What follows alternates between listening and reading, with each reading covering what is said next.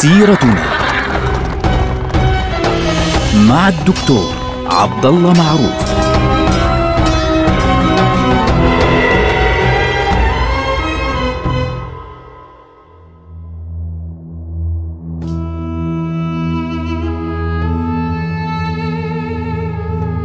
السلام عليكم ورحمة الله وبركاته. سيرتنا سيرة هذه الأمة ونحن الآن في عهد بني أمية. نحن الآن في عهد قصير إن صح التعبير ولكنه عظيم. عمر ابن عبد العزيز الرجل العظيم الخليفة الراشد الخامس، خامس الخلفاء الراشدين كما لقب رحمه الله ورضي عنه. يعني حتى اصطلح بين الناس كثيرا أنه يقال عمر بن عبد العزيز رضي الله عنه فيظنه البعض من الصحابة وهذه يعني إنما هي دعاء له بالرضا والقبول من الله سبحانه وتعالى. عمر بن عبد العزيز ولد في حلوان في مصر. لأبوه طبعا كان عبد العزيز بن مروان كان أميرا على مصر وكان يفترض أن يكون ولي العهد بعد عبد الملك بن مروان لكن عبد العزيز قد توفي فعمر بالتالي ربي في دمشق. طبعا عمر بن عبد العزيز ربي في بيت عمه عبد الملك بن مروان وكان عبد الملك يحبه جدا لدرجة أنه زوج بنته فاطمة بنت عبد الملك نسب عمر بن عبد العزيز من جهة أمه يرجع إلى عاصم بن عمر بن الخطاب رضي الله عنه وأرضاه. طبعا تذكر بعض الروايات هنا يعني الترمذي يذكر في تاريخه يقول أن عمر بن الخطاب قال من ولدي رجل بوجهه شجة يعني مثل إشارة أو علامة من جرح قديم. يملأ الأرض عدلا. وأيضا هذا الكلام ورد فعليا من ابن عمر مثلا ورد عنه أنه كان يقول كنا نتحدث أن الدنيا لا تنقضي حتى يلي رجل من آل عمر يعمل بمثل عمل عمر. طبعا بلال بن عبد الله بن عمر كان في وجهه شامة وكانوا يظنون أنه هو فكانت القضية مرتبطة بعمر بن عبد العزيز. طبعا هذا الجرح الصغير الذي كان في رأسه كان فعليا أصيب به وهو صغير بسبب سقوطه عن دابة كما قيل وقيل أنه دابة يعني حصان أو حمار لا ندري يعني رفسه. المهم فعندما آتوا به إلى أبيه كان أبوه يطببه يعني قعد بيمسح بالجرح عنه ويقال والله لئن كنت أشج بني أمية إنك لسعيد. يعني تتذاكر هذه الأمور. ونحن لا ننسى أنه إحنا في عصر ما زال الصحابة الذين سمعوا من رسول الله صلى الله عليه وسلم موجودين في ذلك الوقت وسمعوا من النبي صلى الله عليه وسلم أن أنه سيكون هناك زمان يكون فيه خليفة عادل يملأ الأرض عدلا كما ملئت جورا وظلما. فنسبه من جهة أمه يرجع إلى عمر بن الخطاب رضي الله عنه وأرضاه. طبعا هذا الرجل العظيم كيف جاء واستلم الخلافة بين كل هذه المجموعة من أبناء عبد الملك بن مروان ومروان ابن الحكم وغيره؟ يعني من وين جاء عمر بن عبد العزيز؟ كيف جاء؟ فعليا عمر بن عبد العزيز استلم الخلافة بعهد من ابن عمه سليمان بن عبد الملك. تروى روايات كثيرة في هذا الأمر. من بينها أن سليمان طبعا كان يحبه قبل أن يستلم الحكم وبعد أن استلم الحكم كان يحبه جدا لأنه كان يعتبر مستودع أسراره وكان يرى فيه الصلاح. أيضا سليمان بن عبد الملك كان واحد من أهم المستشارين الذين عنده في ذلك الوقت رجاء بن حيوة الكندي. رجاء بن حيوة الكندي هذا الرجل بمر أيضا في التاريخ بحادثة مهمة جدا وهي أنه كان مشرفا على بناء قبة الصخرة مهندس مسؤول عن بناء قبة الصخرة في مدينة القدس أيضا في المسجد الأقصى. وهو الرجل الذي كان مستودع الأسرار الأساسي يعني من غير العائلة المالكة عند سليمان بن عبد الملك. فلما مرض سليمان سليمان مرضه كان قليل جدا يعني خلال أيام مرض فمات وكان شاب صغير لسه. فقبل وفاته سأل يعني كان قد احتار قال ماذا أفعل؟ من أولي؟ فقال له رجاء ولي ولدك. فقال لا أستطيع. ولي ولدك الآخر؟ قال صغير. طيب من أولي؟ فقال له رجاء بن حيوان. أنا أنصحك. تولي عمر ابن عبد العزيز. فقال له إن إخوتي لا يرضون. يعني إخوتي بيعملوا لنا مشكلة رح يعملوا له مشكلة كبيرة. فقال ولي عمر ومن بعد عمر أخاك يزيد ابن عبد الملك. فعند ذلك طابت نفسه وقال أحسنت. هذا الأمر يعني هيك أنا نفسيا برتاح. فكتب الكتاب فيه تولية عمر بن عبد العزيز ومن بعده يزيد ابن عبد الملك. بعد هذا الحدث طبعا بعد ما كتب هذا الكتاب أمره بلف الكتاب وختمه ثم جمع بني أمية وقال رجاء بن حيوة قال له بتجمع لي بني أمية كلهم كبار البيت الأموي وبتقول لهم نصا حرفيا. إن لم تبايعوا من في هذا الكتاب أي شخص من لا لا يبايع من في هذا الكتاب دون أن يعرف من هو دون أن تسألوا من هو إن لم تبايعوا يعني يضرب تضرب أعناقكم فورا. فبالتالي كلهم يعني قالوا من هذا الذي في الكتاب؟ من هذا الذي في الكتاب؟ ومع ذلك بايعوا من في هذا الكتاب. فعمر بن عبد العزيز تذكر رواية أنه جاء إلى رجاء بن حيوة وقال له يا رجاء إن أمير المؤمنين ما زال حيا وإني أخاف أخشى أن يكون قد أسند هذا الأمر لي فإن كان قد فعل فبالله عليك أخبرني حتى أتخلص من هذا الأمر قبل أن يحدث. فقال له معاذ الله أمر استكتمني عليه أمير المؤمنين وأطلعك عليه؟ فجاءه بعد ذلك هشام ابن عبد الملك وقال له يعني يا رجاء بالعكس تماما الآن بده يقول له يقول له يا رجاء إن أمير المؤمنين ما زال حيا فإن كنت تعلم أن هذا الأمر لم ليس لي يعني إذا جعل الخلافة لشخص آخر غيري فأخبرني حتى آجي يعني وأتكلم معه. فقال له أعوذ بالله أمر استكتمني عليه أمير المؤمنين ثم تطلب مني أن أطلعك عليه أبدا. فبايعوا لمن في الكتاب مكرهين وهم مش عارفين فبمجرد ما فتح الكتاب والشرطة حواليهم والجيش حواليهم. فتح الكتاب وإذا به إني استخلفت عليكم عمر بن عبد العزيز. فثاروا وغضبوا فقال ومن بعد عمر بن عبد العزيز يزيد ابن عبد الملك. فهدأوا. خلص إنه يعني ما طلعت نهائيا من أبناء عبد الملك بن مروان. فأقدموا إلى عمر وعمر عندما سمع اسمه عقرت قدماه. يعني نزل على الأرض سقط على الأرض من الرهبة من رهبة الموقف. فحتى إنهم حملوه ووضعوه على المنبر. شيء عجيب يعني حملوه ووضعوه على المنبر. لأنه الرجل لا يتوقع ولا يريدها له. وهذا الرجل عندما قام لأول خطبة يخطبها يقول أيها الناس إنه لا كتاب بعد القرآن ولا نبي بعد محمد صلى الله عليه وسلم. ألا وإني لست بقاض ولكني منفذ ولست بمبتدع. ولكني متبع ولست بخير من أحدكم ولكني أثقلكم حملا. وإن الرجل الهارب من الإمام الظالم ليس بظالم. ألا لا طاعة لمخلوق في معصية الخالق.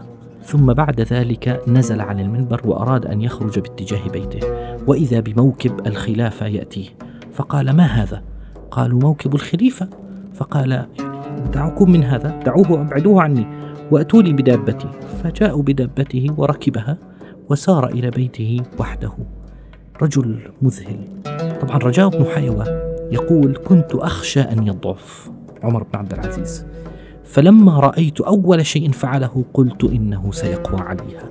لأنه أول شيء فعله أول ما دخل البيت دعا بقرطاس كتاب ويعني حتى يكتب وبدأ يكتب بنفسه للعمال. بدأ يشتغل من نفس اللحظة. التي استلم فيها الخلافة. فيقول في ذلك رجاء بن حيوة علمت أنه سيقوى عليها. هذا الرجل يعني يقال فيه أشياء كثيرة جدا جدا في آه، خيره وفي فضله وفي عمله. يعني كتب آه، عمر بن عبد العزيز إلى سالم بن عبد الله يطلب منه أن يكتب إليه بسيرة عمر بن الخطاب رضي الله عنه في الصدقات. كيف كان عمر يتعامل مع الصدقات؟ فكتب إليه بالذي سأل. وكتب إليه أيضا يقول إنك إن عملت بمثل عمل عمر في زمانه ورجاله في مثل زمانك ورجالك كنت عند الله خيرا من عمر. ليه؟ لأنه صعب صعب صعب في هذا الوضع بعد أن تثبتت يعني ثبت الحكم وثبتت طريقة معينة لهذه العائلة الحاكمة. صعب إنه يجي واحد ويغير ببساطة. لما استخلف عمر رضي الله عنه بكى. ثم قال يا أبا فلان واحد جالس جنبه أتخشى علي فقال له هذاك الرجل الصالح قال كيف حبك للدرهم قال لا أحبه قال لا تخف فإن الله سيعينك هذا الرجل العجيب عمر بن عبد العزيز رحمه الله وتقبله في الصالحين كان من عمله خلال سنتين ما لم يستطع أحد أن يفعله في سنين طويلة جدا. ليه؟ لأنه في زمنه كانت الدنيا قد ملئت جورا وظلما فخلال سنتين فقط 29 شهر فقط تمكن من إعادة الأمور إلى نصابها. وتعامل مع الدنيا بشكل في غاية الجمال في غاية الروعة. تعامل معه بمنهج مختلف تماما. إن هو قدم دليلا واضحا على أنه إذا صحت عزيمة حاكم مؤمن مسلم واستشعر هذه المسؤولية أمام الله عز وجل صار بإمكانه أن يقوم كل شيء وأن يصحح الأوضاع.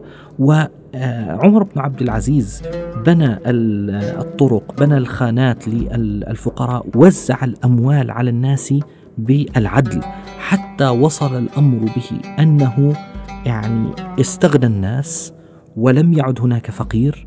من أقصى المشرق إلى أقصى المغرب من البرتغال حتى حدود الصين لم يكن هناك فقير حتى صاروا يأتون بالأموال ويرسلون إلى الخليفة يقولون له إننا نرسل الأموال ولا يأتينا فقراء يعني أموال الزكاة شو نعمل فيها؟ فبالتالي يعني نشر آه، بينهم أنه إذا جاءكم آه، واحد مديون اقضوا دينه فقضوا ديونهم فبقيت أموال كثيرة. ثم بعد ذلك قالوا من يأتي يأخذ الأموال؟ لا أحد. فصار يرسل لهم زوجوا الشباب من يريد أن يتزوج؟ فليتزوج على حساب الدولة. فيتزوجوا الشباب فلم يعد هناك يعني شباب محتاجون. فبالتالي ماذا نفعل بالمال؟ فقال يعني انثروا بها طعاما للحيوانات. أطعموا الحيوانات أطعموا اعملوا بيوت للكلاب والقطط والحيوانات والطيور أطعموها في كل مكان. فعم خيره كل الدنيا. عم خيره كل مكان والرجل لم يكن عنده درهم واحد في بيته. هذا الرجل العجيب عمر رضي الله عنه وأرضاه ورحمه وتقبله في الصالحين اشتهت نفسه مرة العنب. فقال لفاطمه قال لها والله إني لا أشتهي العنب ولكنه بدرهم وأنا اليوم ما معيش درهم يعني أنا هو بيأخذ في اليوم درهمين تخيلوا كان يأخذ في اليوم درهمين. فقالت له سبحان الله أنت أمير المؤمنين ولا تجد درهما تشتري به عنبا. فقال لها إني أخاف الله رب العالمين يا فاطمة. يعني شيء عجيب يعني أحد غلمانه أبو أمية يقال له يقول دخلت يوما على مولاتي. مولاته اللي هي زوجة عمر بن عبد العزيز. فغدته طعمة عدس. فقال لها هذا الغلام قال لها كل يوم عدس كل يوم عدس عدس عدس. فقالت له يا بني هذا طعام مولاك أمير المؤمنين. هذا طعام مولاك أمير المؤمنين. مسلمة ابن عبد الملك. يقول ابن عمه يقول دخلت على عمر بن عبد العزيز أعوده في مرضه لما مرض ومرض الوفاة فإذا عليه قميص وسخ. قميصه كان مش نظيف فقلت لفاطمة أخته. اللي هي زوجة عمر. فقلت لفاطمة ألا تغسلون قميصه؟ فقالت والله ما له قميص غيره. عمر بن عبد العزيز من أهم الأشياء التي قام بها أنه أضاف إضافة إلى خطبة الجمعة ما زلنا نقولها إلى اليوم. كانت الخطباء قديما في ذلك الزمان يعني حتى يتقربوا من بني أمية يشتمون الإمام علي رضي الله عنه. طبعا وهذا الكلام في غاية السوء والخطورة فنهى عن ذلك نهيا شديدا وأمر بأن تستبدل بهذه العبارات المسيئة قول الله تعالى إن الله يأمر بالعدل والإحسان وإيتاء ذي القربى وينهى عن الفحشاء والمنكر والبغي. هذه الآية العظيمة في نهاية خطبة الجمعة وما زلنا نقولها إلى اليوم. توفي رحمه الله في منطقة اسمها دير سمعان قريبة من معرة النعمان في سوريا. كان هناك يعودهم فسقي السم في ذلك المكان. يعني لم يستطع بنو أمية أن يتحملوه فسموه. فلما آه، أشرف على الموت رحمه الله كان في منطقة خناصرة قريبة في دير سمعان هذه بتيجي بين حماة وحلب. يعني أرسل إلى أصحاب الدير الذي بجانبه. يقول يعني معه دينار أرسله إليهم وقال إن بعتموني موضع قبري وإلا تحولت عنكم. ف جاءوا وأخذوا الدينار وقالوا والله لولا إنا نكره أن يتحول عنا ما قبلنا فأخذوا منه دينارا واشترى موضع قبره بيده رحمه الله ودفن هناك. اليوم لما تروح عند قبره موجود على باب الضريح الذي توفي ودفن فيه رحمه الله إيش مكتوب؟ مكتوب هنا ضريح الإمام العادل والخليفة الراشد والحاكم الزاهد أمير المؤمنين أبو حفص عمر بن عبد العزيز رضوان الله عليه توفي في سنة 101 للهجرة بهذا الدير الذي كان يسمى دير سمعان على بعد فرسخ من المعرة وله من العمر أربعون عاما. هذا ما أجمع عليه المؤرخون كيقوت الحموي وأبي الفداء والذهبي وابن الوردي وكذا وكذا وكذا يقولون ثم ماذا يقولون في النهاية؟ يقولون فعاش فترة خلافته تسعة وعشرين شهرا كأنها تسعة وعشرون قرنا. كان يحكم على نصف الدنيا وكان عرشه يا جلال عرشه حصيرا قديما فوق التراب. هذا المكان زاره فيه صلاح الدين سنة 584 وأمر بنقش هذه الكلمات. رحم الله عمر بن عبد العزيز ورضي عنه فإنه أثبت للدنيا كلها.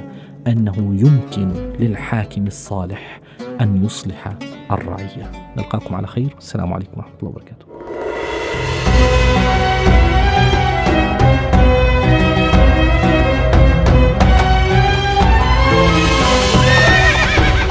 سيرتنا مع الدكتور عبد الله معروف.